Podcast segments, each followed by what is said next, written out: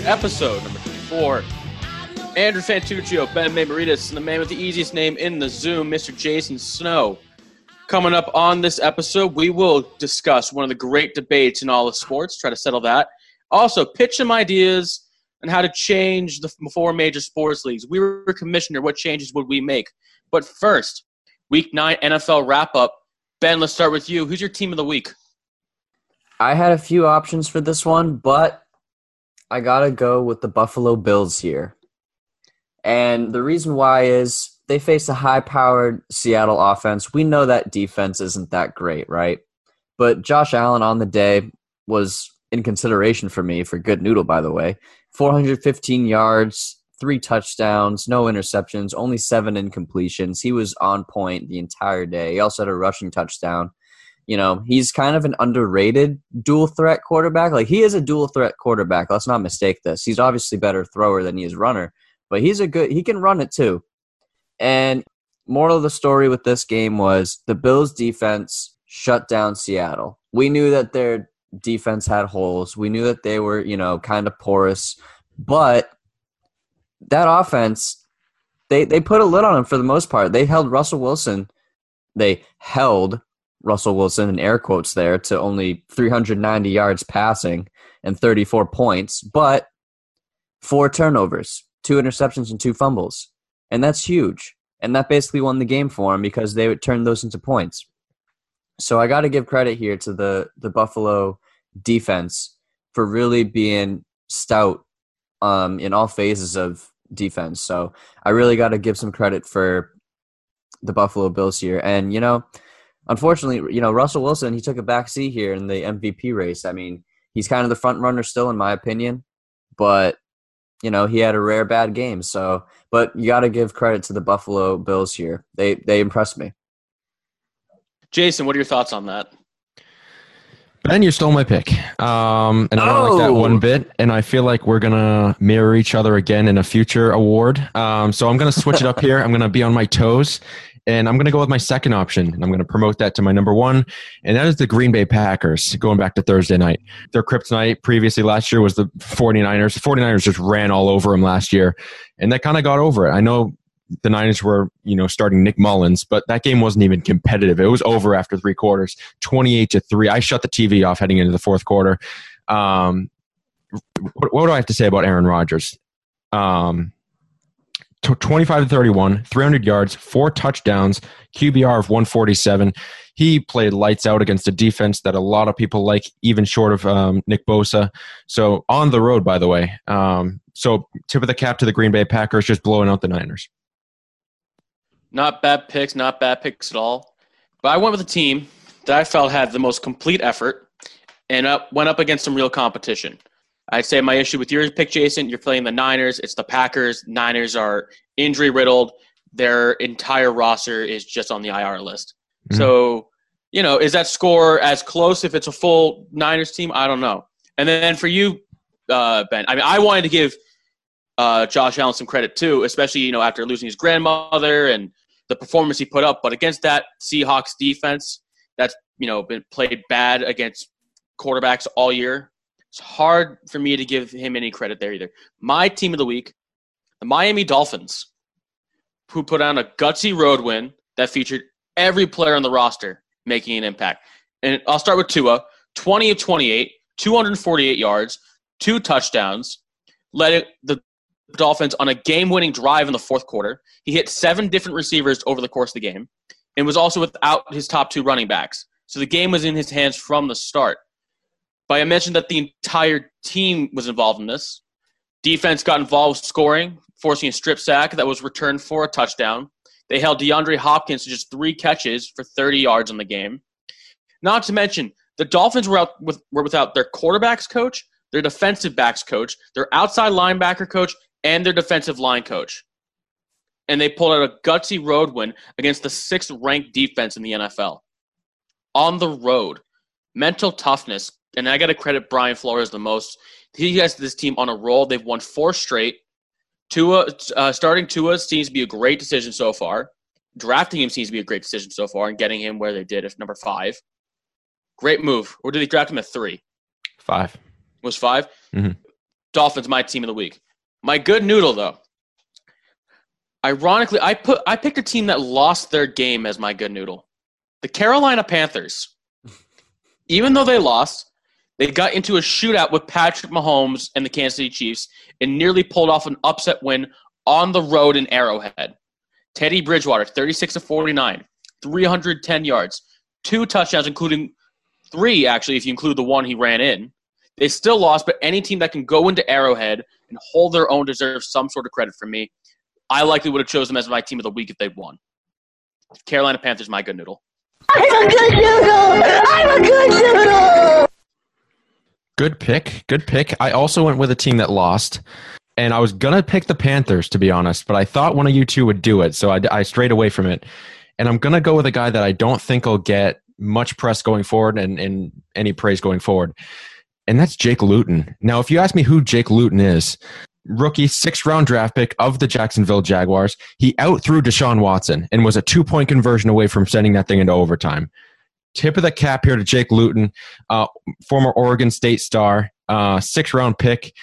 He's probably not their future at quarterback unless he strings a few of these wins together. I mean, not he didn't even win, but string these good um, performances together. But if you look at their weapons, you know, Houston, Jacksonville, pretty similar. I would take Houston's. If you look at those two teams, Houston's got the better roster, and he outdueled Deshaun Watson stats wise, and was a chance. He had a chance to tie that thing late. Uh, so shout out to Jake Luton, who I didn't know uh, before the weekend, and I'm not gonna lie to you, I did not watch this game. Saw it on Game Pass after. I'm a good noodle! I'm a good noodle! So we don't we don't give participation trophies out over here. Oh boy. Um, but so those are good picks. Those are good picks. But I went with a guy who I went with last week, and I'm gonna go with him again this week, and that's Dalvin Cook. And when I said that Derrick Henry was the best running back in the league, I think he heard me. Because the past two games, he's been all world, sensational, amazing. I'm running out of adjectives. 22 carries for 206 yards, 9.4 yards per carry, two touchdowns, and he also had two catches for 46 yards. If you're talking about evasiveness, high motor, just flat out unstoppable, he catches it in the open field, just forget about it. He's gone. And this guy just creates space and does whatever he wants. And I mean, we were talking about how how fast Derrick Henry was. This guy's faster. He's just quick, and he's not small. He's five ten. He's a complete running back, and all of a sudden, he leads the the league in rushing out of nowhere just from these past two games. And you know, it's it's looking really good for Dalvin Cook right now. I mean, you know, I know I said Derrick Henry was my offensive player of the year, but if he strings like a few more of these games together, he's going to blow away Henry in the stats. I still think I would rather have Derrick Henry on my team than Dalvin Cook, but Dalvin Cook's having a season right now for the ages. I mean, he's playing his butt off. So I got to give it to Dalvin Cook here. I'm a good noodle! I'm a good noodle! I like that pick actually, and you know what? I wouldn't be surprised if he passes Derrick Henry because the way Derrick Henry's been playing the last couple games, not not badly, but he wasn't on the pace he was before. Yeah. Cook's outpacing him right now, so I like the pick, Ben. All right, Jason, dumpster fire. it's hard to go against this team. There were a couple threats uh, to dethrone this team. Uh, the Patriots last night almost took it. You know, I've never seen a fan base so happy to be an 0 and 8 team, an 0 and 8 team who was leading the game for three fourths against a rickety bones Joe Flacco. Super happy about that win, I guess. And then, the, then the Pittsburgh Steelers almost lost to the worst defense in the NFL, but those two didn't didn't quite secure it for me, and that's the Tampa Bay Bucks. It, it's hard to dodge this one if you're Tampa Bay. They and I'm surprised none of us picked New Orleans for team of the week. I mean, they just absolutely destroyed the Bucks. Yeah, they did. Hit the ball back and they ran it. They rushed it 5 times. 5 times. Four, one of one actually. One of 'cause those one was, was called back. Yeah, one of them was a knee, but I'm, I just counted that one. So four, technically four times. You guys are right. NFL record for the fewest amount of times in a game. It just didn't have any juice. Brady didn't play well. Let's be honest about it. So I, I still like Tampa and the NFC in the long haul, but for this specific Week Nine wrap up, Tampa was the worst team.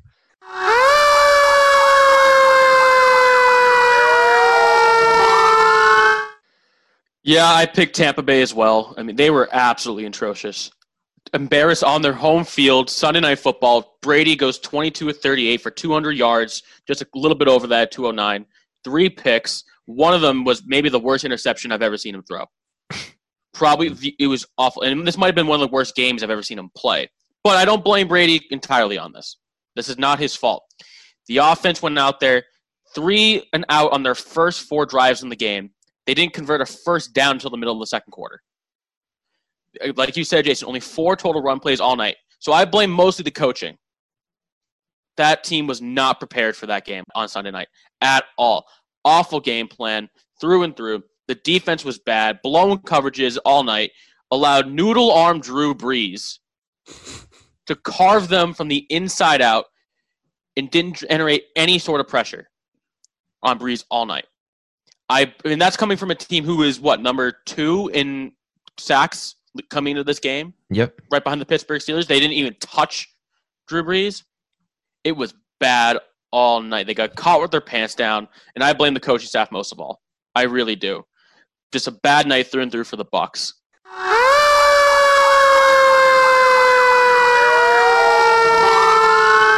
Ben, can you do it? Can you go against Tom Brady for once? Absolutely. Absolutely. Oh, all right. No, hey, this this was not close. This was not close. I was joking around to you guys that if if the Patriots lost that game to the Jets, they'd probably be my dumpster fire. But it's the Bucks for me too. To all the points you guys just said, when they lose, they beat themselves. Plain and simple. Andrew, you said it was noodle arm Drew Brees. He didn't look like it Sunday. he was throwing that thing all over the place. Eleven different receivers. when four your defense plays as bad as it as the Bucks did, you can Hey. make anyone look great. Ex- hey, I, I hear you. I hear you. But man, no creativity with play calling. Like Jason said, only four rushing attempts. They were just so predictable, and they were dialing up these stupid plays, like these high risk plays, when you should have been establishing the run with Ronald Jones, who's probably a top 15 running back in the league right now. You have Leonard Fournette, who can catch the ball out of the backfield, but he can also run it too. I just didn't understand what the Bucks are trying to do. And yes, Brady didn't play well, but I credit that to unimaginative play calling, just flat out not knowing what to do. Like they were just trying to make something out of nothing the entire game. And Andrew, you said that that interception Brady threw was one of the worst throws he's ever thrown. I'll sit here right now and tell you that was the worst throw I've ever seen him throw. That was a terrible throw. I mean, when I saw that, I was like, that's a throw Baker Mayfield makes. And you won't hear me trash Brady a lot ever, but that throw was just terrible. And the reason for that was they're dialing up long plays, these chunk plays against a defense that was completely 100% ready for it. They had no creativity and they beat themselves. And the defense wasn't good either, like you just said. They were awful in all phases of the game. And I got to blame that on Bruce Arians for just coming up with a f- stupid game plan. Just absolutely n- makes no sense to me what they were trying to do against one of the best teams in the NFC. So, you know, the Saints basically locked that division up, in my opinion. But yeah, Bruce Arians and the Tampa Bay Buccaneers are my dumpster fire. Not close.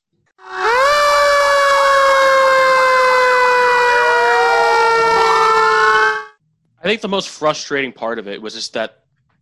I mean, I don't credit this as a Saints win. I mean, the Saints played well, but this was a Bucks loss through and through.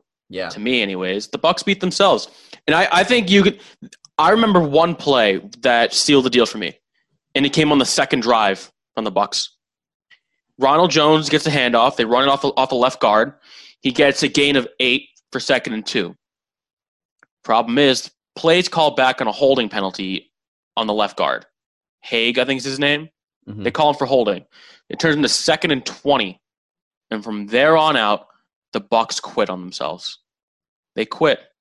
They abandoned the run. They started going for these huge chunk plays downfield, but no one could get open. No one was gaining separation.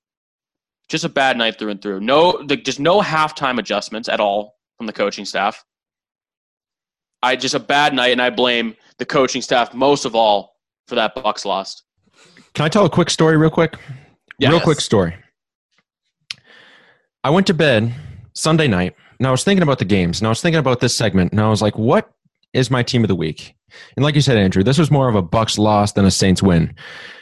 But I was, I was like, should I really reconsider my sentiments about the Saints? I mean, I, I didn't buy them all year long, but they just beat the Bucks in Tampa. That's a good win. And I was like, yeah, I was, I was turning my way to changing my tune on the Saints. And then I wake up and I see dance videos with a disco ball in their locker room. And then I was like, no, this team's not going to go far. I was right. I was right about the Saints. They are not going to go very far. It should not be ladies' night in in the locker room after a game. Do, do you see any other team do that? Did you see the Bucks do that against Green Bay two weeks ago when they blew their doors off? No, I, I didn't. Did you see the Titans do that against the Bills when they when they absolutely destroyed them? Uh, the, the answer is no. Did, you see that the Niners go to Foxborough, beat up Belichick, and co- totally outplayed the Patriots? in Foxborough in Jimmy G's return. Do you think he wanted to play well and win and destroy him? Well, that happened. Did you see any celebrating? Did you see any disco balls? Did you see any strobe lights? Nope. Absolutely egregious. Did you see the eight no Steelers do that at any point throughout the last eight games? Best team in the league by record. Not once. Not one disco ball. But no. They you do make went TikToks though. still. I will say, like, I, I- I get what you're saying, but I wouldn't be surprised if any other team is doing this. I just think the Saints were the only ones to to record themselves. And by the way, that's okay. Not everything should get put out. If if Jameis Winston, and I know he just beat his, his team, beat his former team. I knew this was coming. Jameis Winston, who's the third string quarterback, completed one pass on the night, and that he only got in the game because it was so lopsided. Yeah, he got in the. What are you doing? You didn't lead the team to victory. You're in the center of the dance pile. Oh my God, Sean Payton's. You don't see Belichick do, Belichick's doing subway ads, but he's not in the center of a disco party. Oh my God, it was like prom 1973. It was terrible. Ben, you remember that day fondly, I'm sure. It was terrible. Oh Hey, my God, I'm off the Saints. They're not going to go far. And the first thing I thought of was the Steelers that won nothing this decade. Oh my God, it really upsetted me. I'm sorry for running this segment, but I had to get that off my chest. This was healthy. I had to get it out. No other team's doing that, and they're not making it to the NFC Championship. I don't care what you say. Jameis was eating the W's again, Jason. He was. You see that in the post oh, game Oh, really? interview? Yeah, he was. He was. He had his. He hopped in Drew Brees' post game interview and was eating the W again, Oh, like a moron. Like he like he contributed to the win. It was funny. yeah. Completed one pass against Sean Murphy um, Bunting and, and Antoine Winfield Jr., who's playing well, by the way, but still drive me crazy. Don't apologize for that, Jason. That was great. More hot takes coming up next on the final call.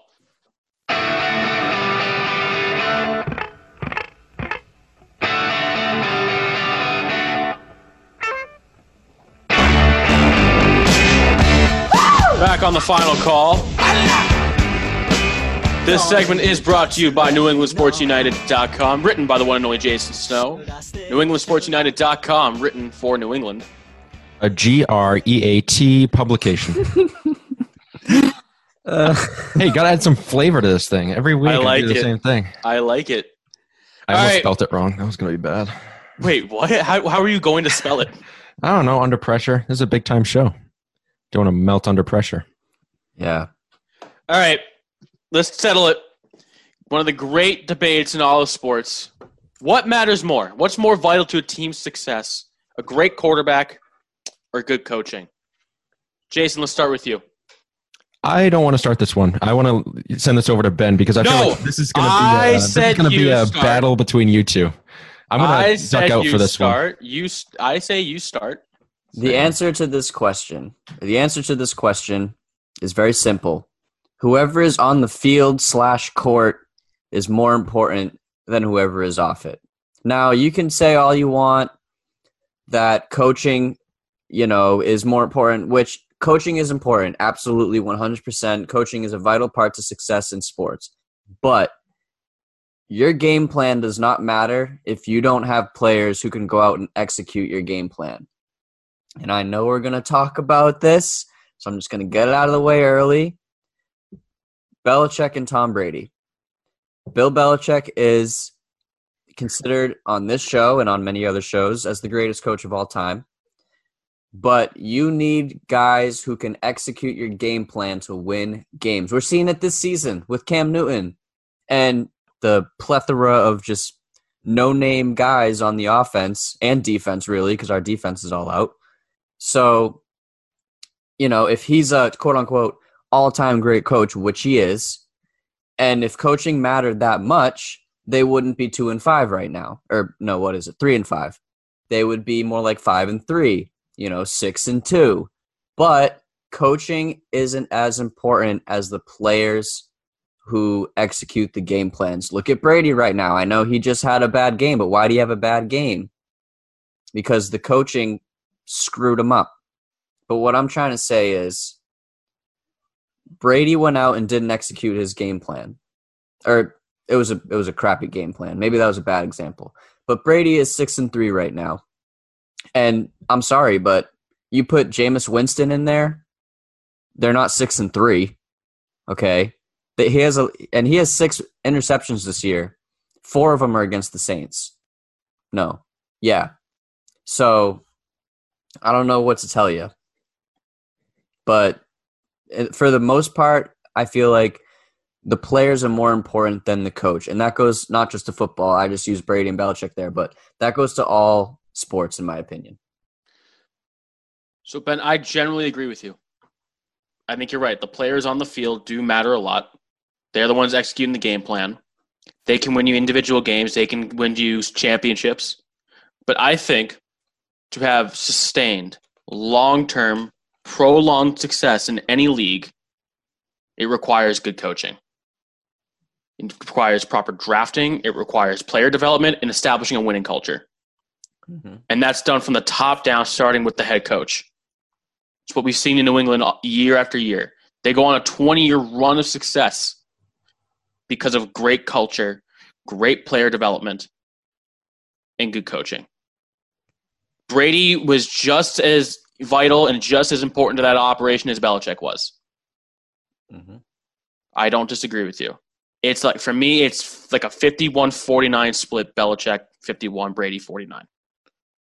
Do they win six Super Bowls?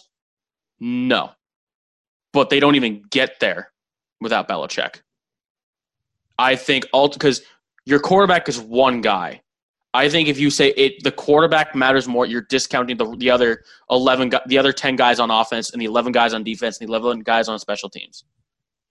Coaching I think definitely matters way more than players, and you, it, it, it's a case by case scenario because in New England you can say 51-49, but in others it's in other leagues, other teams, it's 80-20, it's 70-30. You know what I mean? I really do think that ultimately, especially the decisions you make in the big moments that are made by those co- by are made, that are made by coaches. We've seen it in the past how one bad decision by a head coach or one really smart decision by a head coach can make or break a game. So I'm my uh, I, I'm sticking with coaching. Coaching more important than uh than players. I see where both you're coming from, but I'm going to lean with the players, and I have a couple reasons why. It's no coincidence. It's no coincidence that Andrew Luck went 11 and five three times under Chuck Pagano it's no coincidence that Deshaun Watson continues to have winning seasons outside of this year, obviously, with Bill O'Brien that none of us like. It, it it's no coincidence that Aaron Rodgers won a Super Bowl and keeps getting to the playoffs, like beyond Mike McCarthy, because at the end of the day, uh, the coaches can make a call, but it's the players that have to execute. And how many stories do we hear that Aaron Rodgers gave eye rolls at the play call and just audibled out of it? players, and at least in football, I'm talking about, have kind of mostly the final say, especially at quarterback. And, and I'm nailing on, on quarterback because it's the primary position. But I think there's another layer of evidence, that evidence that supports Ben and I's case. When a team struggles, who do they fire? Who's often the scapegoat? Do they fire the star player? Do, they get rid of the star player? Do they ban him from the arena? the scapegoat is always the coach. Right, So- because if you fire the star player, it affects your salary cap, and it's hard to move him. You cut the star player, you got dead cap, dead money. You don't want to worry about that. You can cut the coach; it has no effect on your books in terms of a, of a payroll standpoint. But if the but if coaching is more important, wouldn't you you owners can can swallow all this. I get the salary cap can produce some troubles, but if if you have a Bill Belichick, you cling on to him as hard as you possibly can as an organization. And those obviously that's an outlier, and those are really hard to come by. And there's there's an aspect of luck in getting a Bill Belichick. There's an aspect of just getting a lucky bounce, but they never usually fire the coach. I mean, they never usually fire the players. I'm sorry, excuse me. The scapegoat's always the coach, and I don't think that's a coincidence. Whether it be bet, LeBron gets to nine finals with nondescript head coaches, and I know we're we're mainly Thank talking you. about football. Nope. But- Hey, you took my point. Exactly. So I, it depends on the league.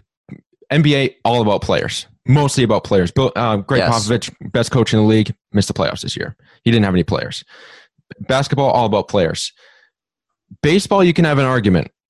hmm you need kind of that strategy you need the manager you need the general manager it comes from the top down players are you know can be replaceable here and there football and, ba- and basketball however you need an aaron rodgers you need a tom brady and like i said Jameis winston in tampa do we think they're super bowl contenders let alone favorites no they're not even close i think the players way more than coaching I will say this great point about LeBron, by the way. You know, I will give LeBron some credit here. He took David Finally. Blatt. he took David Blatt to the finals. He won a championship with Ty Lue. Frank Vogel. Are those, you know, big name coaches? I know that's basketball and it's a star driven league, but still, right? And then you look at I want to go back to Brady really quick. I think in football it does fall on the quarterback, and you look at Tom Brady with the Buccaneers. Okay, he comes in there, and what does he do? He has the ability to walk into a room and change the temperature of the room. He goes in there, all of a sudden, their offense is better, obviously. Their defense is better because they're not on the field as much because, you know, Brady's not throwing it to the other team uh, unless it's the Saints. And then just overall leadership, accountability.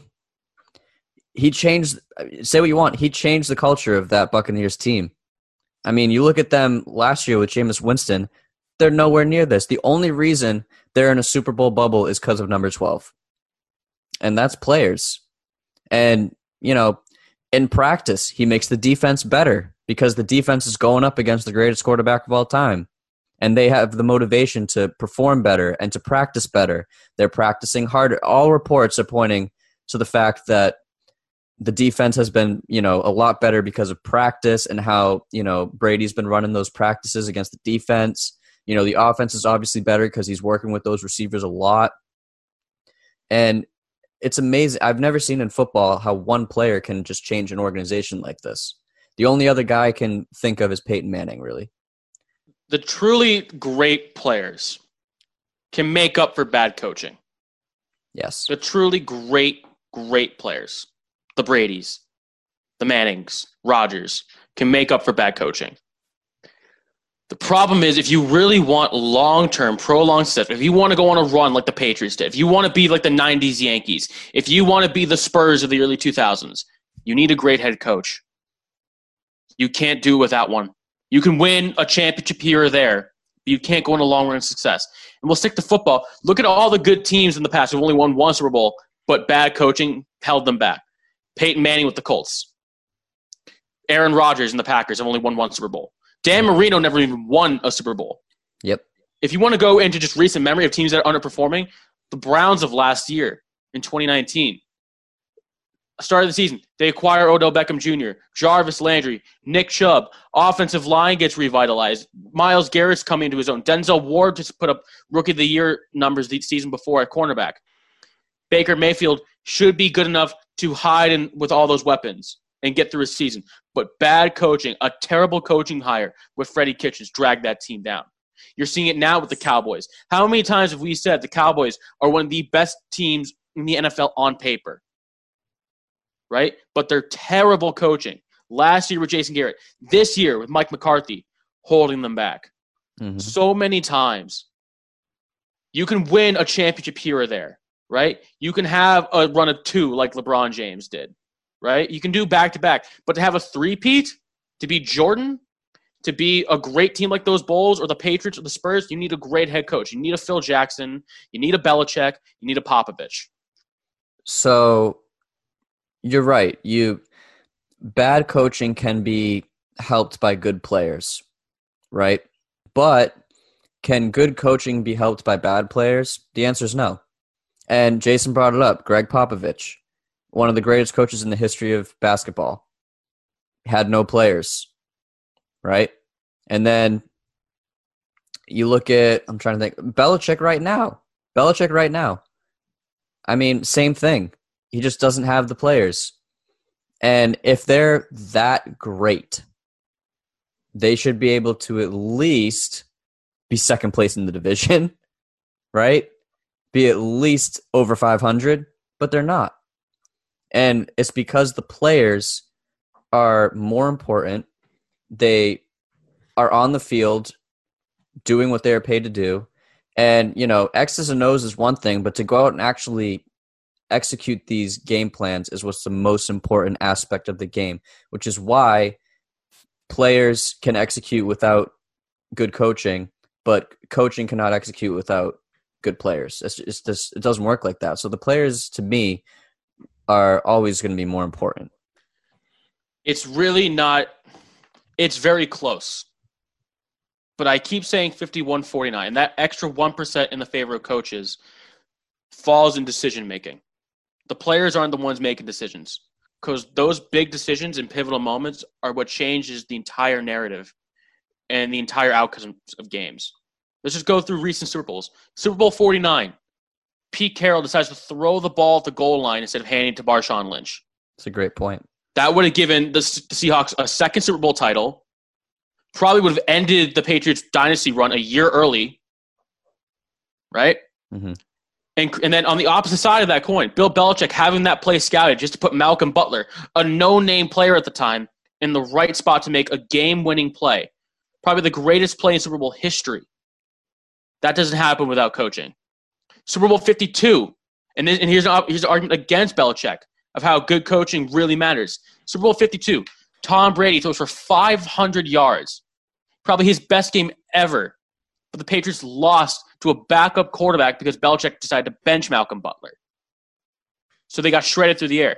Let's go to Super Bowl 53. A Patriots win, but not because of Brady, not because of one player, because of defense, because of running the ball and a great offensive line. While Brady kind of had a, had a pedestrian game 21 to 35, 262 yards, no touchdowns, one pick. It was a 13 to 3 win. That was an entire team effort. And that's not one individual player, that's the coaching. Super Bowl 51, Dan Quinn, Kyle Shanahan take their foot off the gas pedal and choke, blow a 20 to 3 lead. A team doesn't do that if they have bad coach, if they have good coaching. That's a bad coaching decision. Last year in the AFC divisional round, Bill O'Brien throws, blows a 25 point lead. Bad coaching.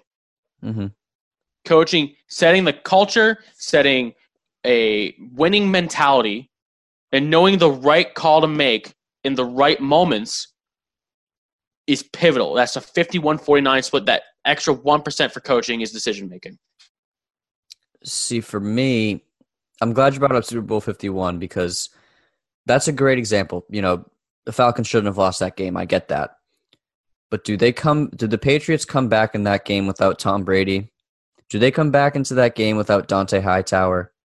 I don't think so. Especially not without Tom Brady. I mean, to this day, I mean, I know Super Bowl 52 is probably his best game if you look at, you know, big picture, the entire game, you know, start to finish, stats, all that. In terms of performance and just, like I said, changing the temperature of the room, when you have the entire stadium chanting your name because you're just running it up on the Atlanta Falcons, coming back from what seemed to be nothing, climbing over Mount Everest to win a Super Bowl, your fifth Super Bowl, your record fifth Super Bowl.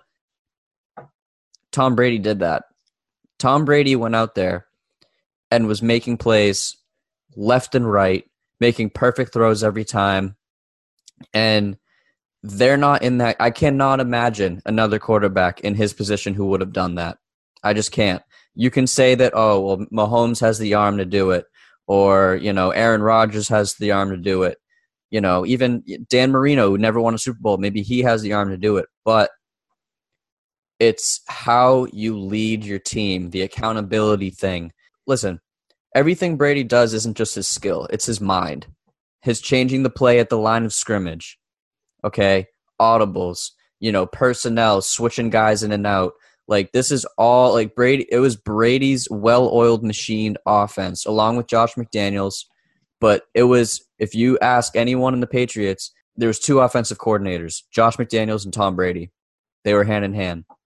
And when you get a guy like that, I know Brady's kind of an outlier because he's the goat, but like for this argument, the the player is the one that's going out there and making these big plays. He's the one going out there and bringing your team back from the depths of losing. And to me, that's that's where I would give the edge to the players. But it's ultimately the job of the coaches to put them in that position with a great game plan, right? Obviously, Brady's not on the field. They're not on the field, but they have to put their players in position. They're playing chess with them, right? Yeah, you need a great player to execute. I know, but if those great players don't have a game plan to work with, and their game plan is just it, it looks like a five year old drew it on a piece of paper with crayon, you're going to lose either way. It's a 51 49 split. It's really, really close for me. But those decision making moments, Pete Carroll, Dan Quinn, those coaches who just blow it late in games. They lost the game for those for their teams. The decision of Belichick not to start Malcolm Butler while your defense is getting shredded through the air. Mm-hmm. Right? To to sour and to spoil the greatest game that Tom Brady's ever played statistically in the Super Bowl. Probably would have put him up probably would have like been an even greater performance than in Super Bowl 51 if they had won 52. Yeah. It's just what he did th- throughout the game.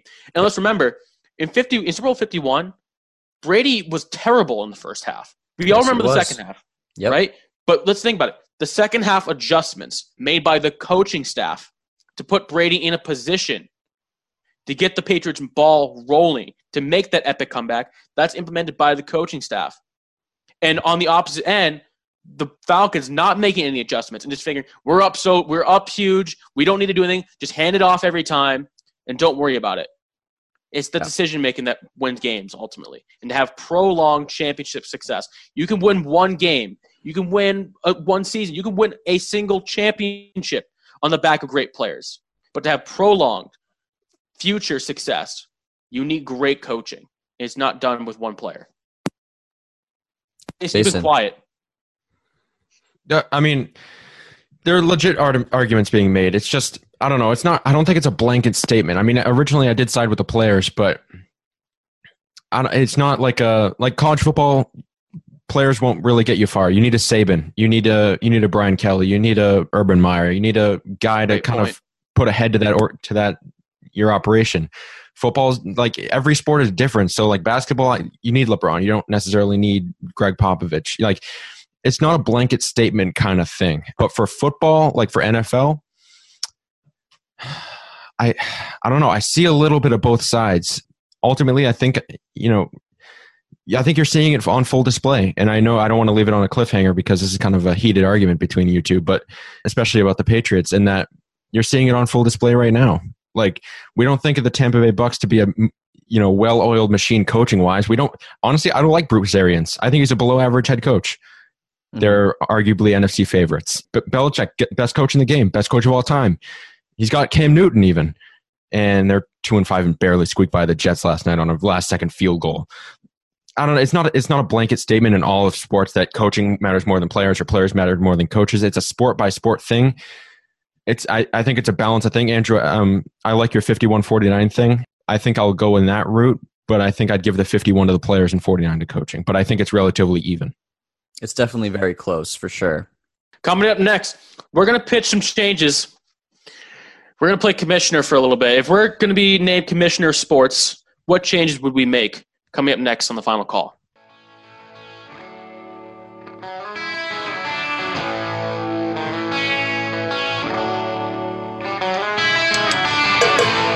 Back on the final call, final segment of the show today. This segment is brought to you by the scoreboardtimes.com. Scoreboardtimes.com, show your passion while you're here. All right, I don't know about you guys. I'm a little I'm a little annoyed. I'm a little annoyed with the world of sports right now because there are some glaring issues that I see at least that I want changed. I want a new commissioner. I want a commissioner of sports, not a commissioner of MLB. No more Rob Manfred, no Roger Goodell. I want a new commissioner of sports, and I think it should be me. I can make the sports world infinitely better. I think. Oh boy, pitch us. Some changes. I'll start with the NBA. My first, my first change: refs need to swallow the whistle. Can we go back to the '90s?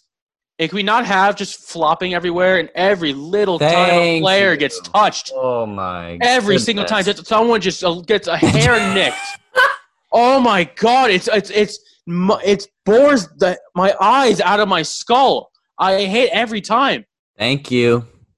Oh my god! Like thirty seconds of play and then free throws, and then another foul, and then another foul, and then not only did we have to call a foul, we had to find a we had to go and look at it on replay to see whether it was a flagrant one or a flagrant two. Who cares? Can we speed up the game a little bit in the NBA? I think that's my one issue with that league. It's just too. Oh, it's so boring to me. I can't stand it. I can't stand it. Hey, I'm with That's- you on that one. That's my. That's the first decision I make. We're speed. We're getting rid of every time someone gets touched, just a little bit, just a little scratch in the elbow. Oh, I'm sorry. You get here's three free throws for you. Sometimes it's not even a, a touch. It's legit Oh, it's, ha- hand in the face, barely even grazed them. So didn't are even you, gra- so didn't are you even graze advocate- them. Are you advocating that we go back to Bill Laimbeer shoving people out of bounds into the eighth row? Absolutely not. But can we can we lay it off a little bit? Like we've gone way too far in the other direction. Absolutely. Like, can we find the happy medium? Like, yeah, you have to.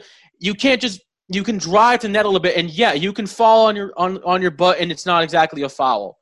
Great job fighting through traffic. Here's two points. You're not getting a third. Exactly. So Right, hold can on, we- hold on one sec. So this are you you guys must not be happy about the three free throws if you like even touch the shooter or even land in his landing spot, right? As they as they say, you guys don't like that. Yeah, I, I don't like that. I mean, I'm kind of I'm I don't know. I don't I think it's kind of cheap to when a guy's in the air to like take his legs out. I don't like that. I think that's kind of a cheap shot, but I 'Cause I mean, was are gonna- you are you purposely like trying to fall under him, like trip him? No, but if you just happen to fall and you come down on your on your like, yeah, like if you're if you're Zaza what I mean? Pachulia intentionally doing it, I don't like that. But can we just not pretend like every little thing is is trying to hurt someone or is is gonna you know cause someone a career-ending injury? That's all. Like, can we like just can we lay off a little bit? Can we can we go back to a middle ground? Let the players ultimately decide what happens on the court and not the referees. On I, I thought I was going to be outraged about this, but like if we, I'm not like not shoving people in the eighth row like Bill Laimbeer, but not. Oh my gosh, you sniffed his elbow. That's a flagrant. Right. Like, my, my, my point is, but like, like, we we, don't find that like 2010, 2011, 2009, Ben, you know the, the Kobe days, and Yep. it was I don't know. Yeah, I the game wouldn't be as finesse. And I think, you know, players have never been more skilled and they cover so much ground nowadays that like calls are pretty much assumed at this point. Like you must have hit him. But yeah, I mean, ultimately I agree. I, I think it'd be good to have more contact. Absolutely. Have more conflict, have more people upset, have more, you know, raised tempers. Absolutely. I'd love like we're, we like to react to stuff. Why wouldn't we want to see more amplified anger? You know, why wouldn't we want to see more fights? You know, that, that'd be fun to watch. Like I don't want. I I'm not advocating to bring back the Bad Boys Pistons or have another Malice at the Palace moment.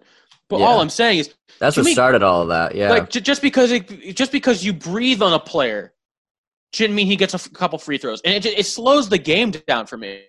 yeah. That's that was my biggest problem trying to get into basketball. People say baseball's boring, but baseball was designed that way. I mean, and I'll, believe me, I'll get to baseball in a moment because I have a ton of changes that Major League Baseball needs to make. Okay, But- so Commissioner Andrew, um, I'm I'm for this. I, I I check my box on this one. I was um, I was gonna oppose you on this, but the more you explained it, not quite 90s, not quite 80s, but a nice little balance in between. I'm for it. Check for uh, Commissioner Andrew. I'm on board with this one. Ben. I will sign off on this as well. I like it. So that's my one change for the NBA. The NFL, I also only really have one change, and it really doesn't even affect anything on the field. I mean, I would re- realign the divisions. Divisional realignment. I was thinking that too. In the AFC, I would switch the Ravens, the Colts, and the Dolphins because it makes absolutely zero sense that the Indianapolis Colts are in the AFC South. I would put the Colts in the AFC North, the Ravens in the AFC East, and the Dolphins in the AFC South. That way, you have you also get way more competition that way, right? For how, how long has the AFC East just been maybe the worst division in football, year in and year out, since the Patriots? Forever, right? You put the Ravens in that division, you get a little bit more competition, right? You get you maybe you give the Browns and the and the Bengals a chance, and then the AFC North when you add in the Colts. The AFC South, then you probably get it gets a little bit worse taking the Colts out and putting in the Dolphins. But just for geographical purposes and to ease everyone on travel, Yeah. let's let's let's fix that. It just it makes zero sense that those three teams are, are in those divisions. And I would switch something NFC too, but this would never happen. I switched the Panthers and the Cowboys. Cowboys in the South, Panthers in the East. Think about it geographically. Yeah. Why are the Philadelphia Eagles flying to sh- flying to Dallas every year when they can just fly to Charlotte, which is half the distance? It would never happen because they don't want to upset those classic rivalries between the Giants and the Cowboys, the Eagles and the Cowboys. It would never happen. But if we're just doing it for geographical purposes, that's another change I would make in the NFL. But on field wise, I mean, if we had stuck with the rule that you can challenge a penalty, if you can challenge the pass interference, uh, just because of the what happened with the Saints and the Rams a couple of years ago, I would have eliminated that. But that's already been eliminated. That's my one change in the NFL, though. Divisional realignment. What do you guys think? I'm not like fully opposed to it. I also want to like that you brought up a, a point in my head. This is more towards NBA, but it falls along the division thing. Why are the New Orleans Pelicans in the Western Conference? No, that that makes that makes sense to me. That doesn't make sense to me. Look at look at a map.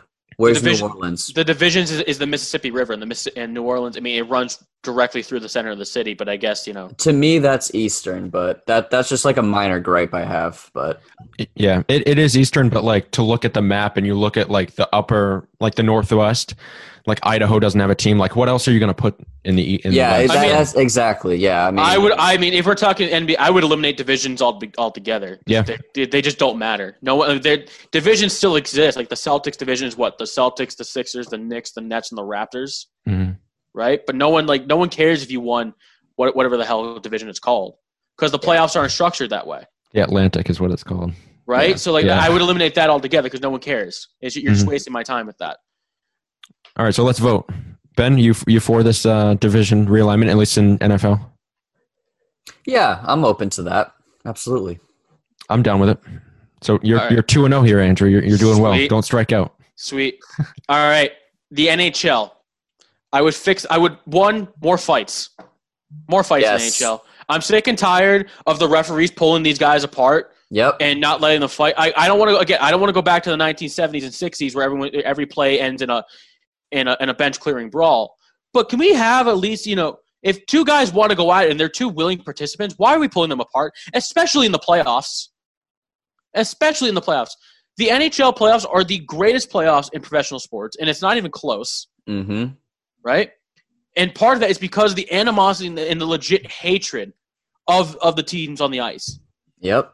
Passion. Can we let that happen? Like, just think back to 2011. Think about to the Bruins and the, Canucks in the 2011 Stanley Cup Finals. That was probably the greatest playoff series I have ever seen because the Alex, legit Alex Burrow bit Patrice Bergeron. because of the legit hatred between those two teams. Yeah. One more fighting in the NHL. Another one in the NHL. I would change the playoffs. Again, I would just go back to one through eight playoff seeding. I would go back to that. No more. You had to win your division, and then this division. You have like a mini divisional round, and then you finally get between like the best of one division and the best of the other division in the Yeah. Eastern conference in the conference finals. What ends up happening is you get a mediocre product there. You end up having your best matchups consistently in the second round, right? You want your most pivotal, you want your most electric rivalries being showcased on the biggest stage. Yeah. So I would make I would change it back to one through eight playoff seeding. My final change, and this was the biggest one for me, no more instant replay on offensive zone entries to determine whether a player entered offsides while ultimately it had nothing to do with the goal being scored. Right? No more player enters the zone with the puck, right? They wheeled around. They they they set up their their offensive uh their offensive set. They're passing the puck around. 50 seconds later, a goal scored, right? Why are we going back to 50 seconds beforehand to see if they entered offside when it had absolutely no bearing on the results of the play? Absolutely zero. Those are my three changes to the NHL. I'm a fan. I, I, I could go for that. Can I add one more? Yeah. Yes. And this is coming from a, a relatively casual hockey fan. If that might be even a stretch. I mean, I don't watch hockey, but but I was thinking about ways they could get me to watch. And outside of the, the playoffs, the playoffs are good. I don't think they're the best playoffs by far, but Oh, stop it. Don't lie to yourself. but it, I, I'm not going to lie. When I'm, I can watch it. It, it. Hockey is more of a be there sport than a watch on TV sport, at least for me. Um, so I was thinking about ways that they could get me to watch more often. I want revamped camera angles. I want those action movie camera angles that they put in the NFL when they, they have it like right over the field. They don't use it very often in the NFL, but when they have it right above the huddle, you know what I'm talking about? Oh, Yeah. that'd be You could- cool. Yeah. If you could zoom in and I'm like in the game and I'm like flying right above, like I'm tired of these these nosebleed camera angles. I if playoff so if playoff hockey is so intense, I want to be in the action. I want to be right above the rink. I want to see the entire thing. I don't want to be up in the nosebleeds. If you're ever at a hockey game and you have you're in the nosebleeds, you're using binoculars to see the puck. You can hardly see the puck. You, the, the camera's just swaying left to right. It's it's it's brutal. It's like a nap. You know, I don't even need warm milk to take a nap during that. But if, if you put me right, like in a face off, if you put me right above the face off and I can see the players sweat and I can see them jawing off to each other, I would watch more often. And if you put me like gliding above, I think the NBA did this too, at least um, in the bubble. They had that, that rail cam Yeah, that they they, did. put right along the sideline. You could see the, like you were right next to Paul George as he was shooting a shot. If you put them, like the, put the camera right above the rink, and you just like circled around. It's possible. You can do it. That's I not a bad idea. I like it. My one issue, like, and this is a logistical issue. I'm sure they could figure a way to, you know, fix this. But like, just that one errant puck smashes the lens of the camera, and then you're without it for the game. Like you have to pay like you know five hundred thousand dollars to replace it. Whatever. Hey, But- listen. But how I mean, I love the idea. straight up though? I love. I know that happens more often than you think. By and large, though, Andrew, you- you're you're doing well so far. You're three for three in my books. All right, Major League Baseball. And this is the one I had the biggest, the most changes for. First thing, I'm I'm implementing a pitch clock. No more of pitchers taking a minute and a half to throw throw the ball. You get 20 seconds, get on the rubber, and throw the ball. I'm not waiting up till midnight every night to watch a baseball game. Game moves way too slow. Move a it fast. Yes. I'm getting a pitch clock. 20 seconds. I, am done with it. I don't care if, if you need, I don't care how the game's been played for 120 years. At this point, if you're taking up like anything more than 30 seconds to throw a ball to get ready to pitch, you're wasting my time. You're wasting my time. I don't need you to step off and blow into your hand or rub the ball or scratch your butt. No more of that. Throw the ball. That's my first change. Number two, to add more offense and to eliminate this whole thing about the three true outcomes with home runs, walks, and strikeouts, I'm eliminating defensive shifts. No more bringing your right fielder in to play third base, your third baseman to play second base, your shortstop to play left field. No. The only shift you can make is you still have, you can still shift left or right, but you still have to keep two so, two guys on either side of second base. That's another thing I'm changing. All right, it's just there's no offense. No one gets on base anymore. We saw it in the World Series. How many strikeouts did we see in the World Series because everyone was just trying to hit a home run? How many? I mean, I don't. I'm not. That's a rhetorical question, right? I'm eliminating defensive shifts, right? Two guys on either side of second base at all times. Number three, and this isn't if or it's a, one or the other. I'm either eliminating interleague play, or I'm adding the DH to the National League. One or the other. Mhm. I'm sick and tired of teams having to play games in the National League of American League teams had to play five or you know having to play 12 or 15 games in a National League park, right?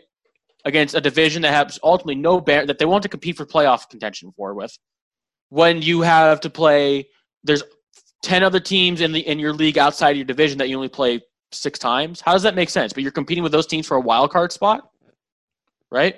How come the Red Sox only play the Minnesota T- Twins three times during the year, but they'll go play the Miami Marlins 15? That doesn't make sense to me. So it's either you do that or you you get rid of uh, you get rid of the differences in the two leagues. You just add the DH. Just add the DH. Remember in the 2018 World Series when Eduardo Rodriguez went up to hit, and he looked like he never even held a bat before. How pathetic that was to watch. Oh my god, I I was laughing hysterically. My stomach hurt from laughing watching that.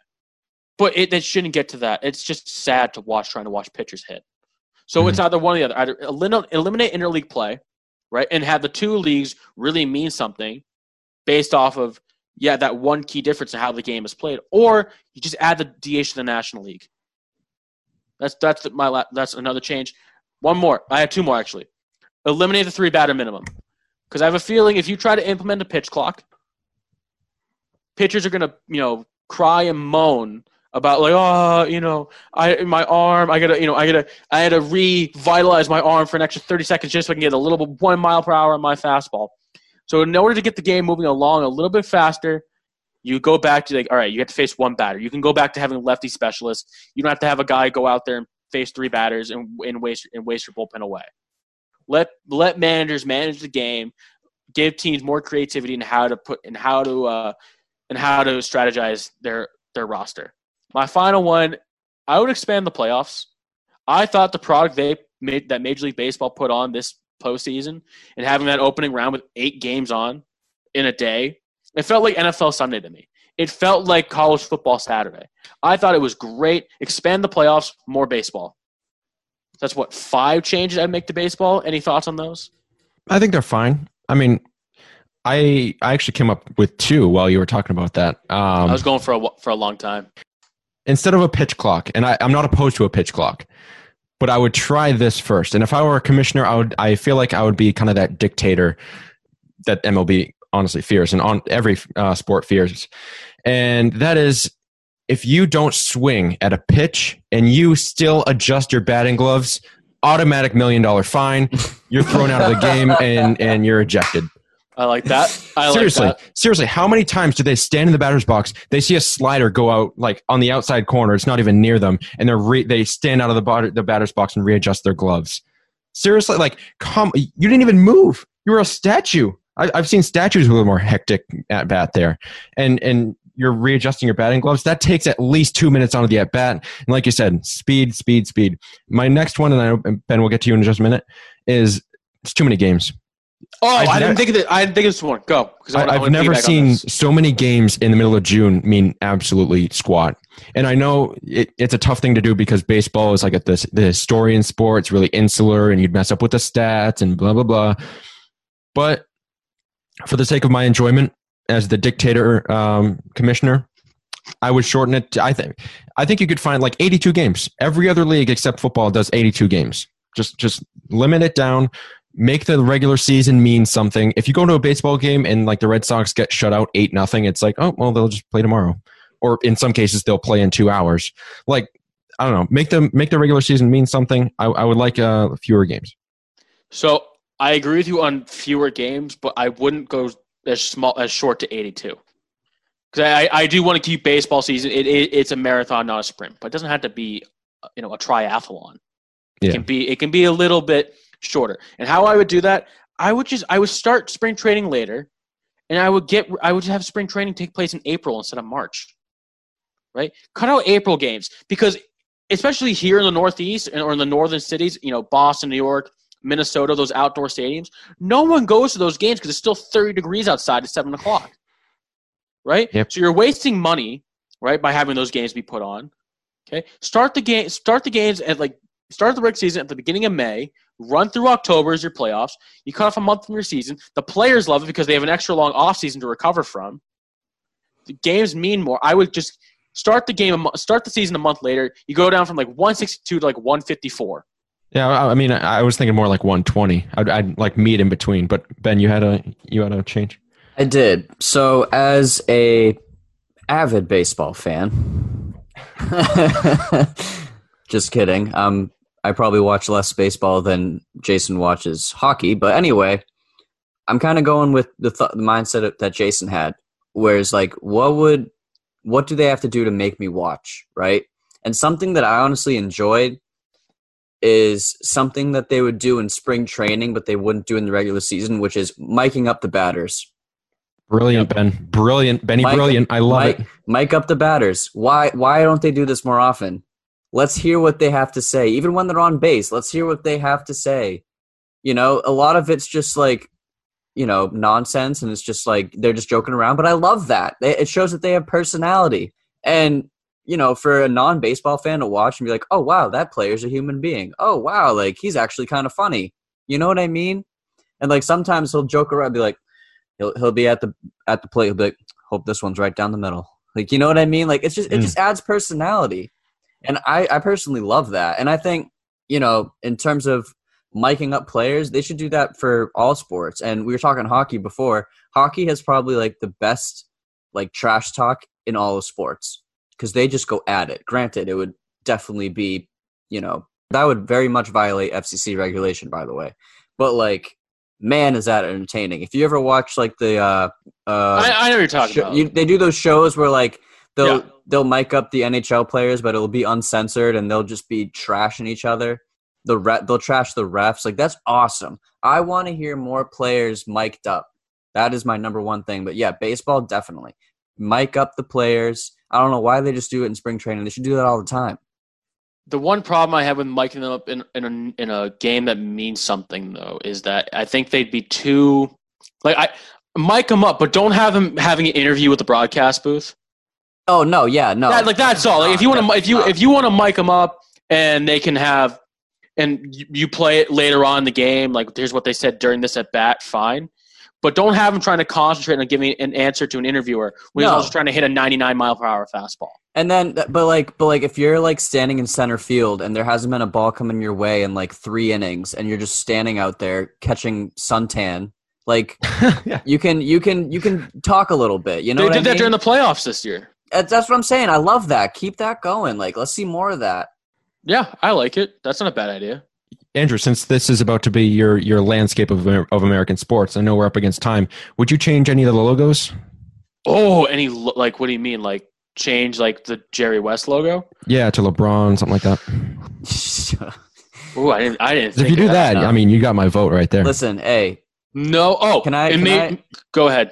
I was gonna say when Kobe Bryant passed, Yes. I was I was lobbying for making him the logo because very very few guys have done what he's done.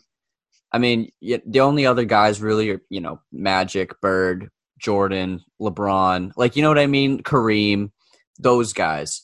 But I mean, just when that when Kobe passed, to me that was like a no brainer. Make him the logo. Make him the logo. That that's the only thing. And I understand Jerry West is historic and everything, but his career doesn't touch Kobe's. I'm sorry. I, I think if I were the commissioner, I'd follow that dictator thing, and I would make it. I would. I would make it like the JNBA, Jason's National Basketball Association. I'd have my face on every logo. I, I would just make it mine. It's my league, my would. sport. My, they're mine.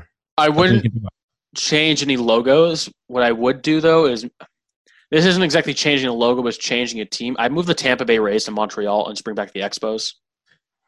It. No. Do you know who was drafted to the Montreal Expos? Oh, sh- all right, that's about all the time we have for final call Tom this week. Jim Jim Bob Brady, whatever. his- no, Thomas Edward Patrick Brady Jr. That's all the time we have for final call this week. As always, you can listen to us in podcast form wherever you get your podcasts, including Apple Podcasts and Spotify. If you're interested in, in doing some reading, make sure you check out the scoreboardtimes.com and New England Sports United.com. You can follow us on Twitter and Instagram at Final Call MCC.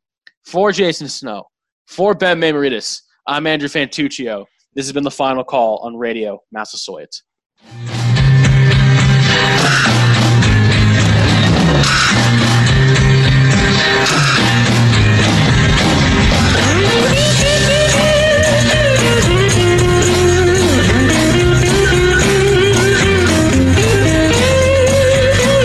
There must be some kind of way out of here. Say the joker to the thief. There's too much confusion. I can't get no relief.